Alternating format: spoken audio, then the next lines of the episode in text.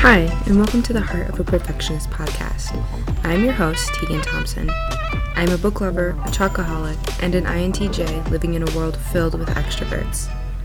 I made this podcast to share my experiences and struggles as an introverted perfectionist and to bring the inner workings of an introvert's mind to introverts and extroverts alike. So grab a cup of tea and get comfortable. It's time to unmute. Hello, everyone, and welcome to another episode of the Heart of a Perfectionist podcast. It's already the beginning of December, which is crazy. It's the last month of 2021. We're going to be moving into 2022 in just a few weeks. That is so crazy, but I'm so excited um, to start a new year and to just close off this year really strong. So I hope you guys are all kind of in that same headspace, and I hope you really enjoy the last month of the year and all the holidays that are coming up, and you can just spend time with friends and family through this time. Um, this week we'll be talking about seasonal affective disorder, which is also known as SAD or SAD. Um, and I just thought, you know, with winter coming up and the days getting shorter in terms of there being less sunlight during the day, um, also it getting colder and depending on where you are, possibly having snow, I thought that this would be a really important topic to discuss um, just because I know that a lot of people do talk about getting low moods during the winter and then they don't ever really address it beyond that and i want to make sure that we talk about it because you know i think seasonal affective disorder is a lot more serious than people make it out to seem. Um, so what is seasonal affective disorder? And I think it's really important to start by saying that seasonal affective disorder is a type of depression that is often impacted by changes in the seasons that you experience. Um, and it will usually begin begin and end at the same time every year for the specific person. Um, and it will change from person to person, but usually for one person, it will begin and end at the same time every year. Um, for most people, symptoms usually start in the fall and they'll continue through winter. And this is known as a winter seasonal affective disorder um, or winter depression. Um, for a less common amount of people, uh, symptoms will actually start and occur during the spring and summer seasons, um, which is known as um, summer seasonal affective disorder as or summer depression. Um, and people probably think it's kind of crazy to think that people can get depression during is the spring and summer months because uh, most of the time everybody really enjoys those months and is really happy for them. But there are um, still a lot of people out there who do experience that and then um, it is important to also discuss that. But for most people it's going to be during fall and winter.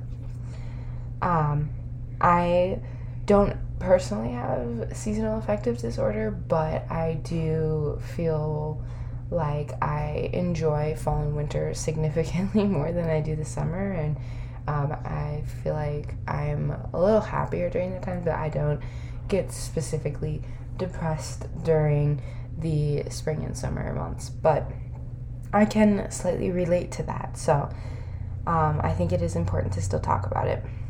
Um, I think the key point, though, to talking about seasonal affective disorder is to emphasize the fact that it is a type of depression and it should be treated as such. It should be treated as a depression because it is a type of depression.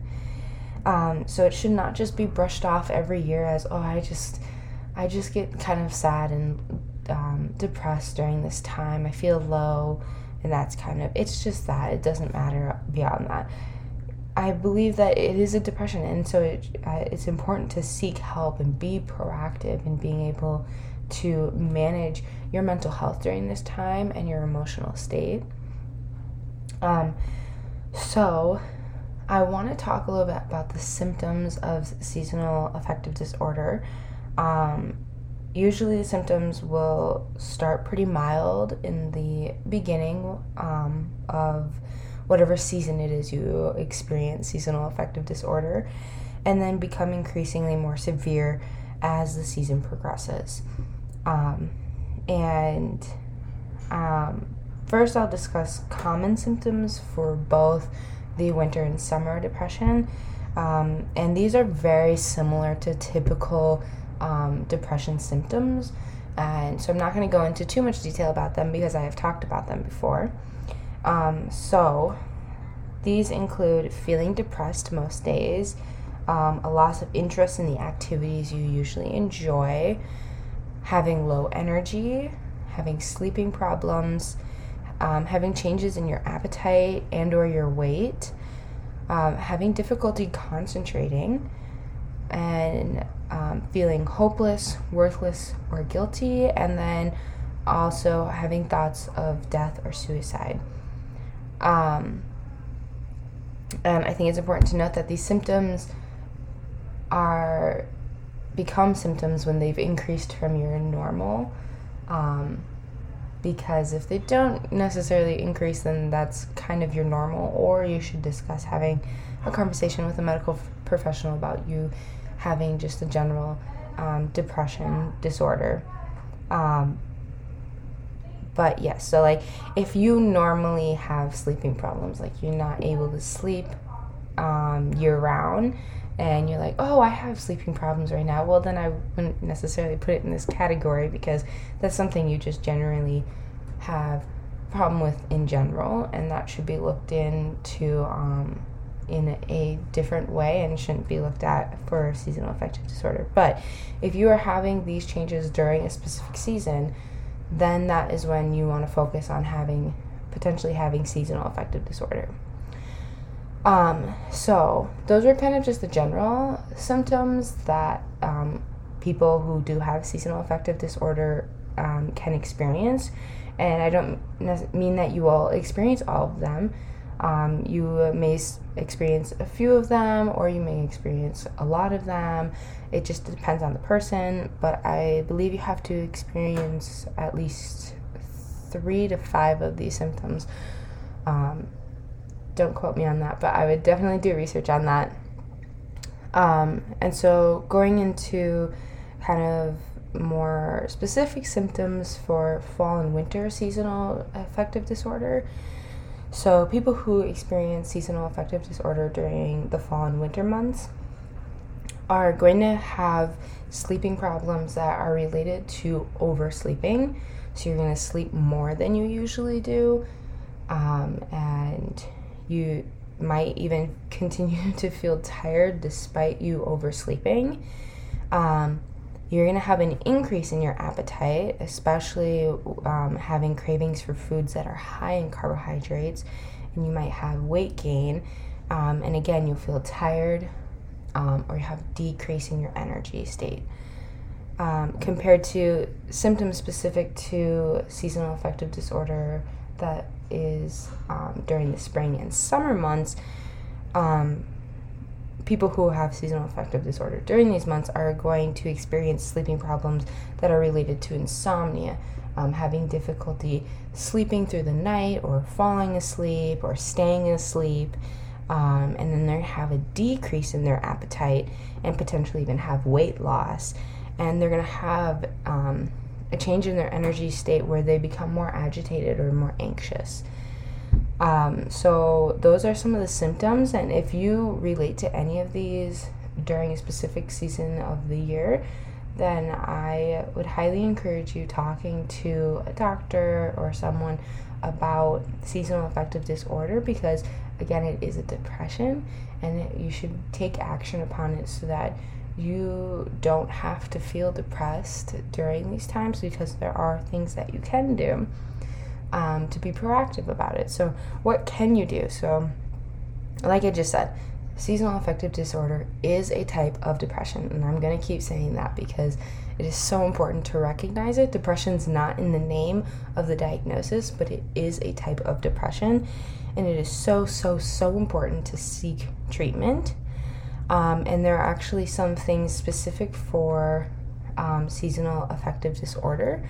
So, if you have seasonal affective disorder that has the fall winter onset, there's actually a type of therapy called light therapy that um, utilizes um, light to kind of help decrease the symptoms that you have that are related to your seasonal affective disorder. And um, this is because research has shown that changes in the sunlight and the amount of like natural light you get in a day since it decreases during the fall and winter months that that may have a, a cause to the onset of seasonal affective disorder during those months. Um, it's not impactful for people who have seasonal affective disorder during the spring and summer months because you're actually getting more light than you do during the fall and winter. So increasing the amount of light isn't going to help in that case. But for fall and winter seasonal affective disorder, it has shown to help for some people. There's also the option of taking medication, um, and that includes antidepressants and taking anti- antidepressants um, prior to your symptoms even starting so that you can kind of be proactive about that and potentially just eliminate you experiencing any of those symptoms um, or anything. Uh, but I want to make sure that I note that for both of those that I just mentioned, both light therapy and any type of medication, that you always, always, always talk to a medical professional before starting any of those because I am in no way a medical professional. Um, not yet, anyways. And so you should always, always get the opinion of a medical professional um, so that you are making the best choices for yourself that are safe and going to help better your day to day life. Um, the third option is talk therapy, and I think talk therapy is such a good resource in general, um, but definitely being able to discuss um, your feelings and your emotions and um, how you are impacted every day and finding ways to um, kind of change your habits that may help you feel better or decrease your symptoms um, is really helpful. So, um, you know, going to therapy, seeking out someone who is licensed and able to provide good feedback and um, advice to you is also very helpful. Um, also, meditation. Um, meditation is good for depression in general. Um, just being able to kind of focus and center yourself and connecting your mind and your body um, is a really great way of grounding yourself and balancing yourself um, and helping your mental health. Uh, and then the last thing I have on here is building a support system. And I think this is something everyone should do, no matter if you are experiencing a mental health disorder, illness, or if you're in a great mental health state. I think you should always have a support system, people who are there to push you and cheer you on as you go to accomplish your goals. Um, and then people who are just there to listen to you and you just want to rant about something or if you need to talk about something um, or getting other people's perspectives. I think it's such a great thing, and always building a support system with people that you trust and care about, and also them trusting and caring about you and being able to um, be kind of impartial, but then also making sure that they can be an emotional support for you as well. Um, so that's what I have to say today about seasonal affective disorder. Um, and thank you so much for listening to this week's episode of the Heart of a Perfectionist podcast. If you enjoyed this episode or if you learned anything new, please go share it with a friend. And as always, have a good weekend. And I look forward to seeing you guys again next week on the Heart of a Perfectionist podcast.